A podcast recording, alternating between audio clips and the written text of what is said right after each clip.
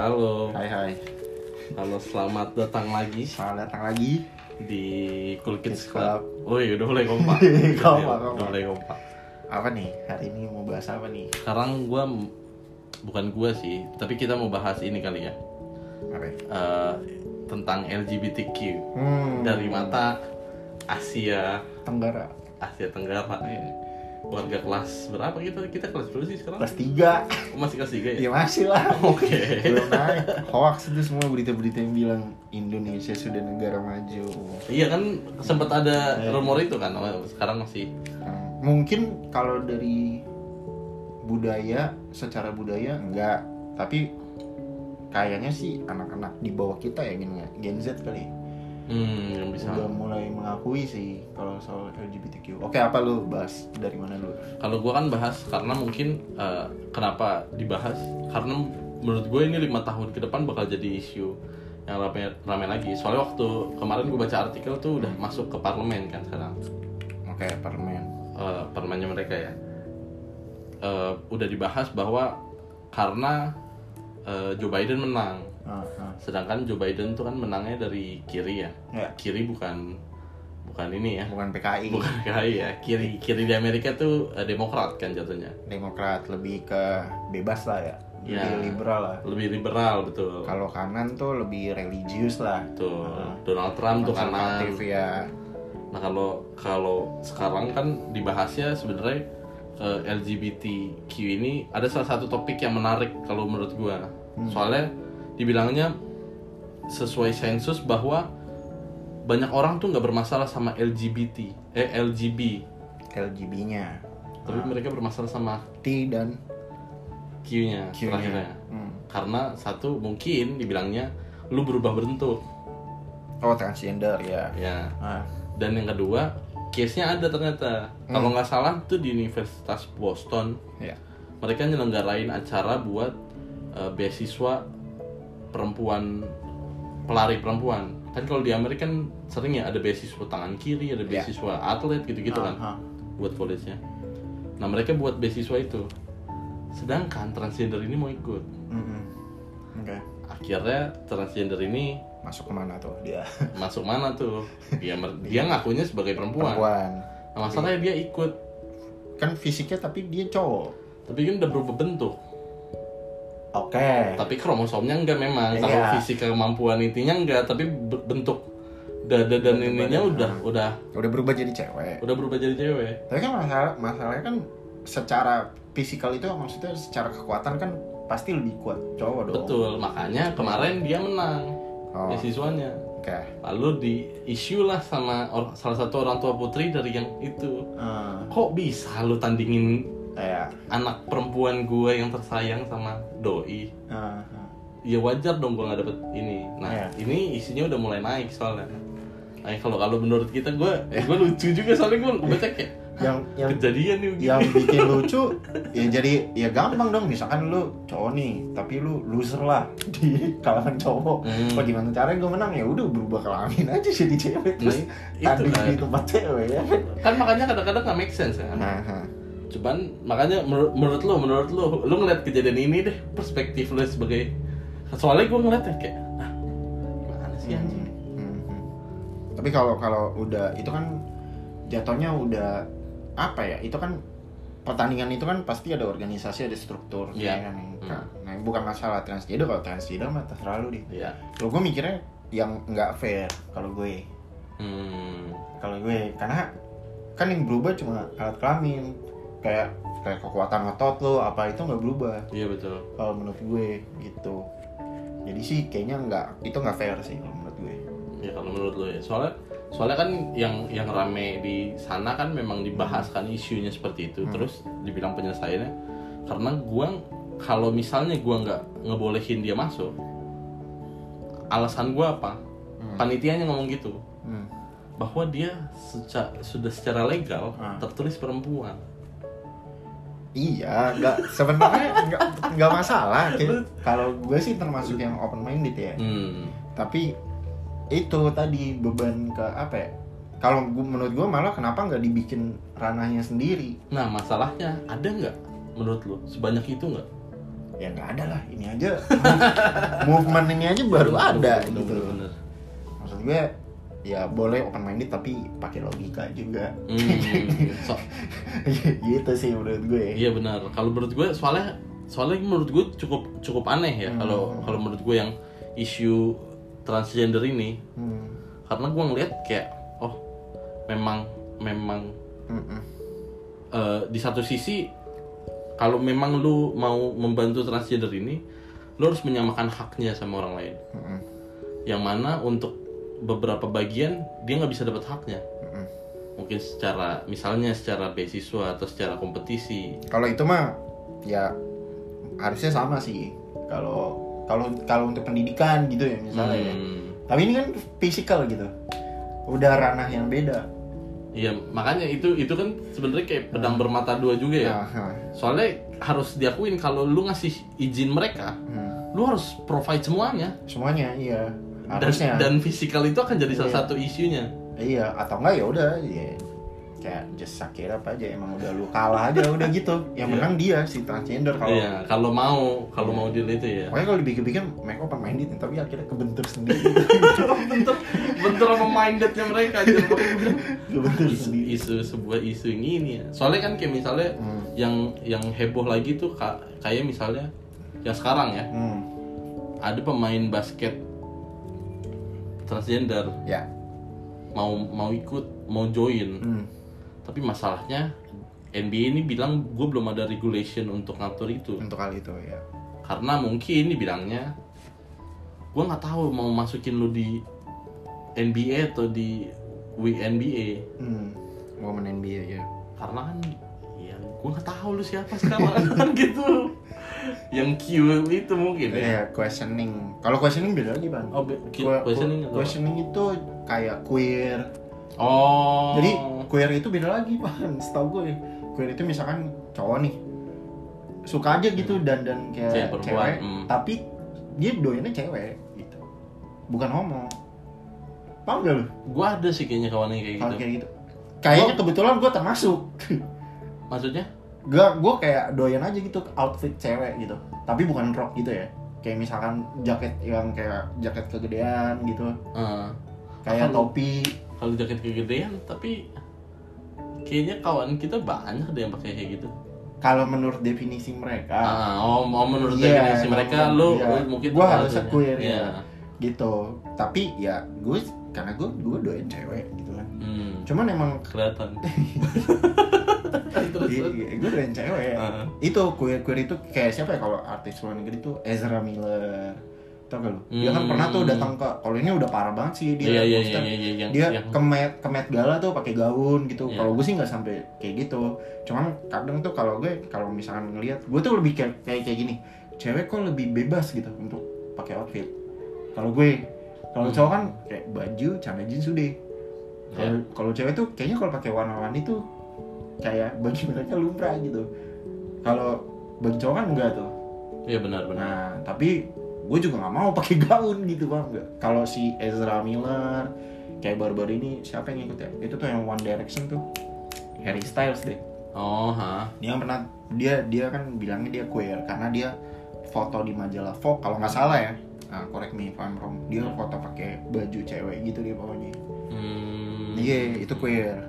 Atau questioning itu lu nggak tahu, jadi kayak dibilang gue straight, iya tapi doyan juga cewek, tapi gue masih ragu-ragu gitu, kayak gitu ribet kan ribet.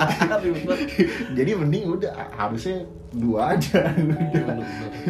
Kalau lu gimana? Soalnya mungkin kalau gue dari dulu memang nggak terlalu bermasalah sama yang ini. Cuman yang T ini gue memang kadang mungkin masih karena awam kan gue liatnya. Kayak ya di sekeliling gue mungkin ada orang yang suka perempuan sama perempuan, laki-laki sama laki-laki, dan gue gak ada masalah. Tapi ketika yang sudah berubah transgender ini mungkin gue masih belum terlalu banyak yang kayak gitu. Nah waktu gue ngeliat isunya kayak ribet ya. Ribet juga nih kayak gini. Kalau sampai di sini tuh, wah, apalagi di sini ya. Di sini ya. Lu udah berantem sama berapa? Kalau di Amerika tuh kayak lembaga agama kayaknya udah enggak punya kuasa deh. Menurut gue. Kalau jadi mereka tuh berantem antar kanan sama kiri aja udah sebenarnya sebagai konstitusi gitu, kanan gitu kan, konservatif lah orang-orang yang konservatif. Ya, tapi berantemnya bukan sama lembaga agama. Kalau di sini kan berantemnya sama orang banyaknya. Iya benar. Iya, kalau ada masalah kayak gitu tuh, wah, rame sih menurut gue. Makanya gue bilang cukup ini juga. Tapi menurut lu, soalnya kalau menurut gue dari dulu kita selalu terinfluence sama mereka. Ya, Indonesia itu kan Amerika 5 tahun ketinggalan. Iya. Nah. Menurut lu akankah isu itu datang ke Indonesia? Melihat dari tren, iya. Kayaknya udah mulai rame soalnya ya. Udah mulai, tapi bukan di generasi kita.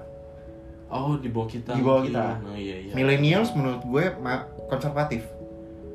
Iya, mungkin masih. Nih, tongkrongan kita agak sedikit lebih open minded lah. Tapi kayak sedikit, kalau gue lihat ke teman-teman gue, circle-circle teman gue lain itu anti LGBT.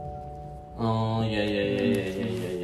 Mungkin karena ya gue nggak bisa bilang teman-teman orang lo ini, tapi mungkin referensinya mungkin agak sedikit lebih lebar kali ya. Kalau lo gimana? Misalkan teman-teman circle lo yang lain lah, tanpa mengurangi rasa hormat ya. Iya, kalau teman-teman circle gue yang lain cukup open. Enggak. Ya kan? Cukup konservatif. Gue heran ya, karena walaupun padahal tongkrongan kita di Bekasi loh, bukan salah satu tempat yang cukup menerima banyak informasi atau referensi ya. Tapi mungkin karena kita kerjanya ini satu kesana, mungkin jadinya referensinya jadi oh. Karena menurut gue millennials itu ibarat kata orang berdiri di ujung jurang. Okay. Jurang ini isinya udah bener-bener hal yang baru banget gitu buat kita. Freedom ya benar. Freedom banget gitu, yang kita nggak ngerti gitu.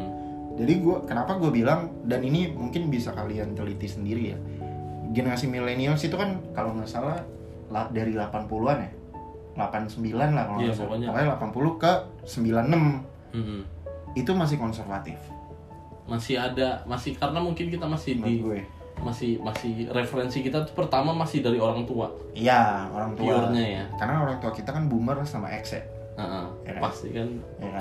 Cukup keras. Cukup itu jauh lebih konservatif. Makanya kita masih ada dari influence orang tua, tapi kita juga terinfluence sama teknologi dan informasi, sehingga kita mungkin nggak anti, tapi kita juga kayaknya nggak deh gitu. Iya benar kan. Gue kenapa gue bahas topik ini karena gue harus akuin banyak orang di luar sana yang generasi di angkatan kita mungkin rasanya kayak udah kita nggak usah ikut-ikutan kali ya. Gitu. Tapi maksud gue nanti generasi yang bawah siapa yang bantu? Kalau lo nggak mau ngikut-ngikutan gitu. Iya, itu kan pertanyaannya ya kan. Kalau menurut gue nih, generasi millennials itu punya satu tugas yang menurut gue akhirnya kita nggak bisa ke isu yang lain. Maksudnya? Itu nanti mungkin bisa jadi the whole pembahasan yang lain. Tapi kita tuh punya tugas nih untuk menjembatani hadirnya industrial revolution. Betul. Kita nih sekarang lagi kejepit untuk soal itu. Jadi kayak untuk soal LGBT, untuk soal hal-hal yang lain lah di luar itu, kayaknya fokus kita anak milenial tuh nggak kesana. Kalau menurut gue gitu. Yeah. Oke, lanjut. Itu nantilah pembahasan itu. Ya cuman karena soalnya kalau menurut gue ini kan pasti isu-isu yang seperti ini, soalnya dari dulu kan kita selalu into Amerika banget ya. Dari zaman yang ya entah dibilang fiksi, sepeda fiksi, sampai menurut gue salah satu cara pandang politik yang sekarang kita kan sekarang lagi nganut politik apa ya, lu jahat gue bener ya, polarisasi. Iya, ibarat kata main sosok aja nih. Nah menurut gue kan ini kan sebenarnya kalau gue ngelihatnya ini dari Amerika. Karena Amerika cuma terbagi dua, entah lu kiri atau lu kanan. Nah sekarang sedangkan di Indonesia ini banyak kan partainya sebenarnya, tapi bisa lu dibagi dua. Lu posisi apa lu ikut kabinet? Pada prakteknya kan jadi tetap ujung-ujungnya cuma dua. Iya, kan? cuma dua gitu doang. Nggak ada yang bisa di tengah gitu, nggak. Masih belum ada yang kuat lah, belum ada buat ngelawan itu. Makanya kayak PAN aja nggak menang-menang kan. Udah gitu aja. Iya benar. Iya. Yang dia memilih untuk berdiri sendiri kan. Iya. Tapi dapat kursi kayak di DPR gitu-gitu. Kayaknya ada deh kalau dari partai PAN kalau nggak salah. Cuman gitu, cuman tetap jadi dua kayak gitu. Jadi itu makanya mungkin nantinya isu LGBT ini mungkin kata gue, oh ini bakal masuk nih. Kalau gue, menurut gue pasti. Karena cewek gue kan Gen Z ya. Dia aja tuh kayak LGBTQ itu kayak udah part of her life gitu loh. Jadi kayak dia juga nggak mau bilang dia straight gitu. Aneh kan? Aneh, anak-anak di bawah kita tuh aneh okay, gitu. Yeah. Karena gue sempet ngomong kan, lu ini enggak, lu strike gak? Gue tanya sama dia kan, kadang kan dia pacar sama gue, jadi gue tanya dia suka cowokan. Terus lu pernah nanya kalau lu lesbi gak? Gue tanya kayak gitu. Nggak tahu juga gue kata dia gitu. Tapi gue suka sama cewek gitu. Maksudnya gimana ya jelasinnya ya? Terus temennya tuh banyak yang kayak gay gitu. Pernah nongkrong sama gue juga kayak gay apa, kayaknya udah biasa banget itu di mereka gitu. Yang gak biasa gue. Benar. Soalnya cepat atau lambat ya, kalau misalnya isu ini masuk ya, nanti generasi yang di bawah kita akan bentur sama yang di atas kita atau di tengah atau sama kita. Karena cuma sisa ini doang yang punya konservatif kan ya. Kalau di bawah mereka kan udah nyari dirinya masing-masing kan. Gue emang agak sedikit worry sih, gimana ntar anak gue. Nah itu lah, makanya mungkin harus diakui ya, nanti lu mungkin akan berubah lagi cara didik. Ibarat kata dulu bapak lu disabet mungkin sabet rotan, abis itu bokap lu ke bawah sabet pakai gesper, ntar lu ke bawah tuh lu nggak bisa sabet. Karena gini, kalau berbicara ada orang gay ya, misalnya itu tuh dari zaman dulu udah ada. Betul. Yang bukan garis kelas, yang emang udah kemayu aja udah gitu dari lu pernah punya nggak sih teman SD gitu yang emang udah kayak yang gitu loh. Tapi ya, emang lembek gitu paham gak lu? Tapi ada tapi gua ada beberapa teman gay gua yang lebih laki daripada gua. Itu kalau menurut gue itu tuh sosial. Ada pengaruh sosial. Oh, oke. Okay. Jadi kalau menurut gua ada yang emang baik. Gua enggak tahu ini masih jadi perdebatan. Makanya harus dibahas kan. Sebenarnya memang isu sensitif, tapi harus dibahas kalau menurut gua. Karena masih jadi perdebatan gitu. Kalau gua punya temen SD gue tuh yang emang udah ya gay gitu ya. Secara dari jauh juga udah kelihatan gitu loh ya kan. Kalau itu kan berarti kan dia udah dari kecil kayak gitu ya kan. Kalau menurut gue ada part dari secara biologis sih dia jadi kayak gitu. Memang ada beberapa orang yang kayak gitu. Itu kan emang udah lahir udah gay gitu udah. Iya itu ada dan dari zaman kita mungkin dari zaman dulu juga udah ada. Yeah. Tapi yang jadi perdebatan itu ada juga orang yang menjadi gay, jadi bisex itu karena sosial. Salah satunya ada juga yang patah hati sama cewek nih. Terus, udahlah gue sama cowok aja, itu ada. Dan itu banyak. Gitu. Dia sebenarnya nggak gay gitu. Tapi kan karena yang udah mau hopeless aja udah. Udahlah sama cowok aja, oh ternyata benar. Bisa ya kan. Kayak contohnya adik gue, dia tuh kecil cewek, kira-kira sampai usia mau ke kuliah lah, baru mulai berubah lah, jadi yang kayak sekarang tomboy gitu ya. Jadi tomboy banget.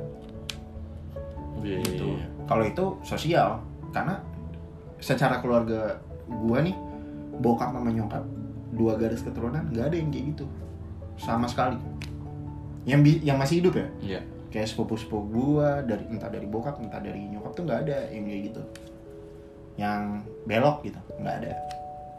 Makanya gue bilang itu sosial. Lu ada gak teman yang secara sosial berubah akhirnya? Kalau yang secara sosial berubah tuh mungkin ada kali menurut gue ya. Tapi kalau gue baru notice-nya itu waktu belakangan ini pas isu, bukan isu juga sih. Pas ini kabar-kabar naik kayak gitu-gitu, gue baru ngeliat kayak oh memang mulai terbuka, kayak mulai ya udah ini gue. Itu kan salah satu yang oh.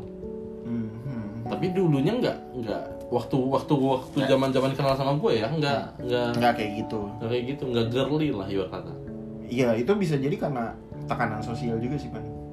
Dinamika sosial lah, nggak bisa dibilang tekanan juga. Semua orang mengalami yang namanya patah hati. Iya. Ya dinamika lah gitu. Cuman ada beberapa orang yang memang mungkin ya nggak kuat gitu. Akhirnya berubah. Gitu. kan suka tuh kayak gila, ada kasusnya di Twitter gue lihat. Jadi dia tuh jadi homo karena mau nikah nggak jadi gitu, ceweknya selingkuh atau apa gitu. Like man, enggak deh, jangan. Ya nggak apa-apa juga sih. Berbeda gitu, Kak. Berbeda dengan gue kan kayak udah sering gitu yang namanya putus ya kan. Ya. Kayak udah biasa aja. Tetap doyan perempuan. Soalnya kalau menurut gue, ya ini memang harga dari politik di luar. Politik apa yang waktu itu dibahas, politik HAM ya. Ketika HAM udah mulai naik, akhirnya sekarang nih tiba-tiba orang datang dengan warnanya gue seperti ini loh. Bahkan kalau dari tadi gue mau ngomongin ini sebenarnya LGBTQ ini bagus untuk menekan jumlah populasi kalau menurut gue. Jadi di negara-negara gue kan benar-benar itu picture kan, itu salah satu logika yang gue harus akui. Itu nggak banyak orang ngomong, tapi memang sebenarnya itu harus diakui. Iya, jadi menurut gue LGBTQ itu boleh-boleh aja diterapkan di negara-negara dengan jumlah populasi yang sangat besar kayak China, Amerika, India, atau di tadi mana ya? China, Amerika, India, Brazil, atau Indonesia. Malah justru gue bilang karena kita orangnya banyak banget gitu. Iya, betul. Kalau suatu saat nih negara defisit income gitu, ya kan? Kalau nggak tahu ya, tapi kalau gue jadi presiden nih, salah satu ide licik gue adalah gue akan biarin LGBTQ kalau gue. Karena itu sangat menekan jumlah populasi dan membantu anak-anak yatim piatu. Iya, betul. Ya kan, ibarat kata gay marriage nih, om pengen punya anak ya adopt. Dan mungkin gue akan bikin larangnya yang namanya bayi tabung. Kalau lu gay terus lu boleh nikah, tapi lu kalau mau punya anak lu nggak boleh bikin bayi tabung gitu. Kalau di Amerika boleh banget. Jadi mereka pasangan gini, oke, spermanya harus di salah satu sisi cowok ditaruh ke perempuan. Ada bank sperma, ada bank gitu ya sekarang ya. Kalau di gua misalkan kita berhayal jadi presiden, boleh LGBTQ, tapi kalau lu menikahnya sesama jenis, lu kalau mau punya anak lu harus ambil dari panti asuhan gitu. Anak-anak yang gak punya orang tua. Itu kan solving a lot of problem sih menurut gue. Ibarat kata lu menyelesaikan soal sisi kemanusiaan dan sisi ekonomi kan. Iya. Daripada lu defisit keuangan ya kan, negara ya kan. Iya, sekarang sih udah ya. Iya. Kayak misalkan nih tiba-tiba krisis moneter kan. Kita kan jadinya datang sebagai malaikat dong. Wah, iya boleh LGBTQ boleh ya kan. Padahal ya kan. Padahal nih gue bahaya gak sih? Nah, ya kalau misalnya lu jadi presiden, ntar kedepannya mungkin ya ini orang lihat anjing ini sibuk. Iya. Jadi orang lihat itu make sense sih kalau menurut gue. Itu salah satu ya, walaupun nah makanya kan itu kan kenapa orang cukup takut karena orang merasa ini isu sensitif. Padahal nggak ada menurut gue isu sensitif. Nah, kalau lu mau selesain ya lu harus emang ngomongin gitu. Iya. Kayaknya kan enak tuh. Ya ketika populasi gue udah padat terus udah berkurang nih, misalkan sedikit nih, ya gue larang lagi LGBTQ udah gitu aja. Simpelnya ya kan, udah lu kawin udah, jangan nanya-nanya dah. Gue bilang kayak gitu. Ya daripada kayak kita kayak Jepang ya kan. Malah justru negara kayak Jepang tuh harusnya nggak boleh ada kayak LGBTQ tuh, jangan. Oh, dia gitu. Mereka turun ya. Karena kan dia turun. Ya kan, orang harus berkembang biak lah. Iya benar. Atau mungkin yang kita nggak tahu juga, mungkin LGBTQ ada salah satu movement dari aktor-aktor untuk ngurangin jumlah manusia ya kan. Kita juga nggak tahu. Ya pokoknya ya itu sih, makanya kenapa salah satu hal yang kita harus akui, cepat atau lambat tuh pasti datang gitu. Iya, pasti lah. Ya kita nggak bisa anti, nggak bisa ini, kita bisa provide doang. Iya, apa aja yang kayak gini-gini. Asal jangan mengganggu aja sih kalau gue. Karena gue pernah diharap sama orang ngomong. Gue udah pernah cerita sih yang gue di bus. Iya, kayaknya lu udah pernah cerita. Cuman waktu itu kayaknya cuma omongan sekelebat, nggak detail. Iya, jadi gue tuh dulu pernah naik Trans Jakarta ya. Ini cerita real. Terus kebetulan gue pakai masker dan memang kan apa ya, gue ini sebenarnya muka apa ya, fisik gay gitu gue. Kayak semi itu kayak apa ya, yang didoyanin mereka. Iya, gitu. Karena ibarat kata lu tuh bukan tipe laki-laki. Kalau lu sama gue kan berbeda ya. Tipe laki-lakinya gue tuh lebih arahnya lebih ke lebih maco kan. Lebih maco ya. Kayak lu Jones ya kan. Iya, lu lebih putih, lebih apa ya, lebih fashionable ya ibaratnya. Iya, benar-benar. Waktu itu memang kan gue juga enggak ada batasan mau pakai baju apa kan. Akhirnya gue pakai media pink tuh. Oh iya, oke. Enggak ada maksud apa-apa, emang doyan aja. Udah, gue naik Trans Jakarta, terus suatu saat datang nih om-om. Kayaknya umur-umur 40 lah, dan dari kebangsaan mungkin keturunan Tionghoa kalau dilihat sekilas ya. Terus duduk di seberang gua. Nah suatu saat pertama dia manggil gua nih, Dek gitu kan ya. Terus gua bilang, oh iya kenapa pak gitu kan.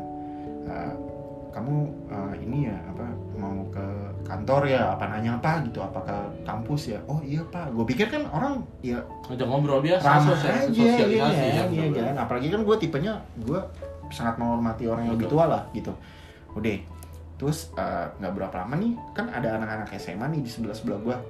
Mereka turun tuh semua tuh, emang udah waktunya mereka turun di ininya halte mereka gitu. Posisi gua di gerbongnya belakang tuh. Akhirnya tinggal berdua tuh sama dia. Bapak ini pindah di sebelah gua. Terus paha gua dilus-lus dong. Oh iya. Iya. Dilus-lulusnya bukan di sini, di sini nih. Dilus-lus di sini kan. Gua mulai apa ya? Udah mulai ya pasti mulai nalar ya, mulai nalar tuh ya. Iya, gua mulai wah aneh nih, ya kan. Terus ngajak gua ngomong, itu gua udah dengan posisi tangan gua udah begini. Itu kalau dia megang apa ya, megang titik gue misalnya, gue tonjok pasti tuh. Untungnya enggak, jadi dia cuma megang itu terus manggil gue lagi. Nah usai itu gue langsung berdiri tuh. Jadi dia ngajak ngomong tapi akhirnya nggak gue sautin. Gue masih mencoba untuk tetap sopan tuh ya kan. Gue berdiri, gue pindah ke gerbong ibu-ibu. Akhirnya duduk gue sama ibu-ibu di depan. Nah itu kan bentuk, salah satu bentuk harassment ya. Maksudnya lu nggak apa-apa gitu, gay atau lesbi gitu. As long as you apa ya, you don't harass people aja sih menurut gue. Ya kan? Enggak usah ngomongin gay deh. Lu misalkan gue cowok nih. Ya, iya. Terus ada cewek gue pegang tiba-tiba pahanya gitu, apa kagak ditonjok gue? Iya kan? Atau cewek deh tiba-tiba megang gue, kan gue aneh ya. Tapi cewek yang paling sulit sebenarnya. Kenapa? Karena harus diakui, mungkin gue enggak tahu, mungkin terjadi enggak sama lo. Gue kadang-kadang cewek tiba-tiba gelayutan aja di depan gue. Gue terjadi. Iya kan? Kalau gimana ya? Dan kalau mungkin gak kita suka sih. Iya, makanya kan gue bilang kayak tiba-tiba gelayutan, kayak lu mau respon apa? Bingung kan? Bingung. Ya udahlah anjir, diemin aja udah. Dan itu lumayan sering juga, makanya kan nggak usah ngomongin gay dulu nih. Gue juga kayak adalah di beberapa di kantor gue, mungkin senior atau apa gitu. Ada yang suka megang-megang gua, genit lah. Iya. Ibu-ibu genit lah. Iya. Dan itu aja gua enggak nyaman gitu. Apalagi lu yang mohon maaf. Yang beda. Kita beda apa playing for the other part. Iya. Mohon maaf. Dan yang paling gua enggak suka nih. Ada kasusnya di Twitter. Jadi ada gay itu kaum gay, dia itu mau membikin orang straight jadi gay. Itu salah sih menurut gue. Iya. Dan harusnya ada hukumnya. Maksud gue enggak. Padahal kalau dilihat-lihat ya, oke lah kita bilang kita bertarung lawan Belanda dan ini siapa sih namanya? Apa? Pokoknya kita bertarung lawan penjajah ya, berkata lawan penjajah gitu-gitu. Tapi kan yang merdekain kita tuh Soekarno tuh ngobrol anjir. Sampai rumahnya Laksamana Maeda ya, berkata ya udah pakai buat ngobrol gitu. Makanya menurut gue nggak pernah ada perubahan yang, ya mungkin ada beberapa perubahan yang bertarung ya. Ibarat kata kan kayak gitu kan jatuhnya kayak berperang kan dia. Dia harus buat semua orang jadi lurus, jadi gay. Iya. Cuman mendingan paling enak sebenarnya ya udah ngobrolin aja. Kita lihat gimana. Kalau misalkan salah sangka itu masih oke deh, misalkan ada misalkan temenan nih kan. Terus ternyata, tapi lu pernah ditembak lah? Gak pernah gue. Gue nggak bilang untung gue nggak pernah ya. Iya. Gue bilang nggak pernah. Okay.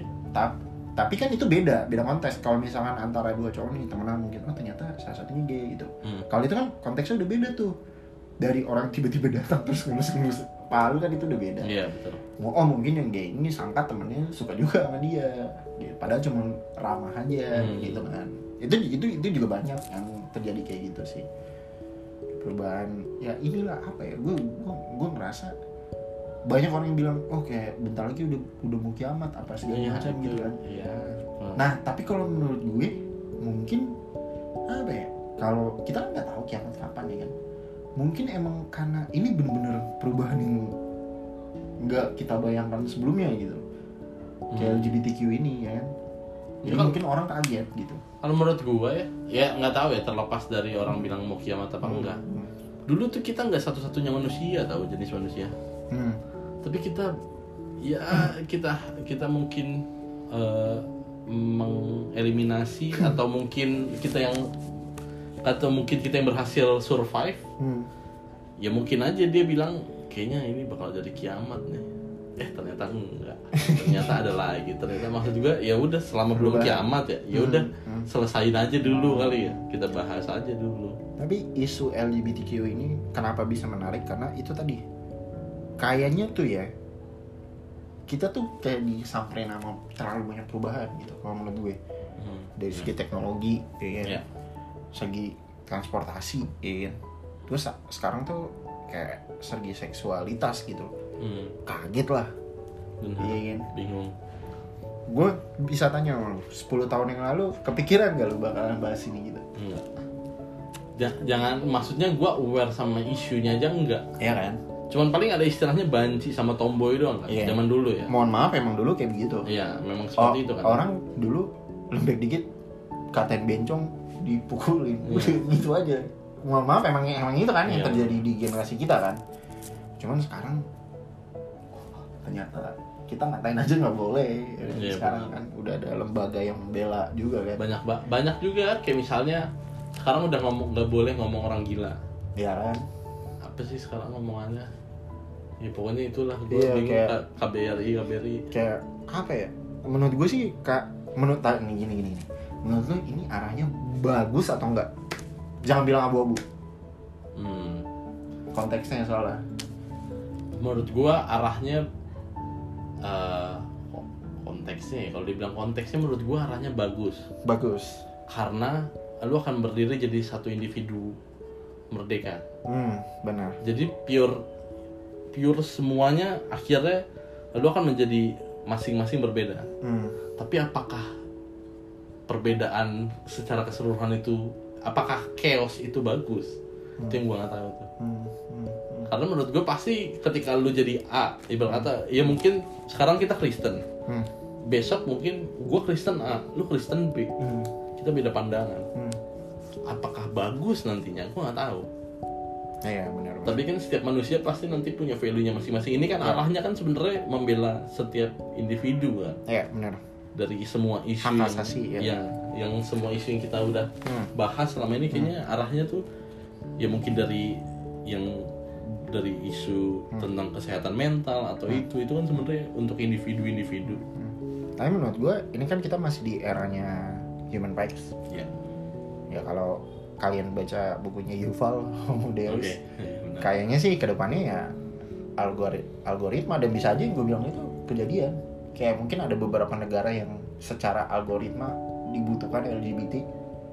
Ada juga negara kayaknya enggak deh, lu harus beranak deh. Iya kan? Iya benar. Iya kan? Atau mungkin nanti ada akhirnya ada beberapa state atau beberapa ini yang memang yang ada yang bolehin, ada yang enggak. Iya, yang kayak gitu-gitu kan. Makanya mungkin akhirnya benar-benar mungkin udah mulai menjadi ya ini memang harganya jadi masyarakat global ya, lu bukan masyarakat Indonesia doang sekarang, jadi masyarakat global, lu akhirnya tercemplung sama isu-isu dunia kayak, bingung juga gue ya, banyak banget masalah dunia. Karena iya, kita tuh lagi bener-bener apa ya, kita ngalamin zaman batu lah kasarnya, kayak nggak ada internet, ngalamin kan kita zaman batu kita ngalamin, tapi zaman sekarang kita juga masih ngalamin gitu, yang udah semuanya udah serba cepat segala macam, jadi bingung gitu loh. Iya bener. Makanya pantas bingung banget sih kita. Iya. Kayak ini gue ngadepinnya harus kayak gimana nih. Iya bener. Betul-betul ngadepinnya yang sulit. Cuman ya itu tadi paling aman sih sebenarnya diregulasikan untuk menghindari yang kayak itu tuh tadi tuh yang kompetisi apa? Iya. Untuk menghindari kayak gitu. Paling gitu sih. Paling itu aja sih. Ya tergantung dari kalian lah gimana. Yeah. Kalau kaliannya cuman mungkin kita juga open minded, mungkin ada pendapat ya, lain. Pendapat lain kan. Yeah. Bisa di-share ke kita langsung di Instagram kita. Iya. Yeah. Oke, thank you semua. Itu dulu ya. Iya. Yeah. Bye. Bye.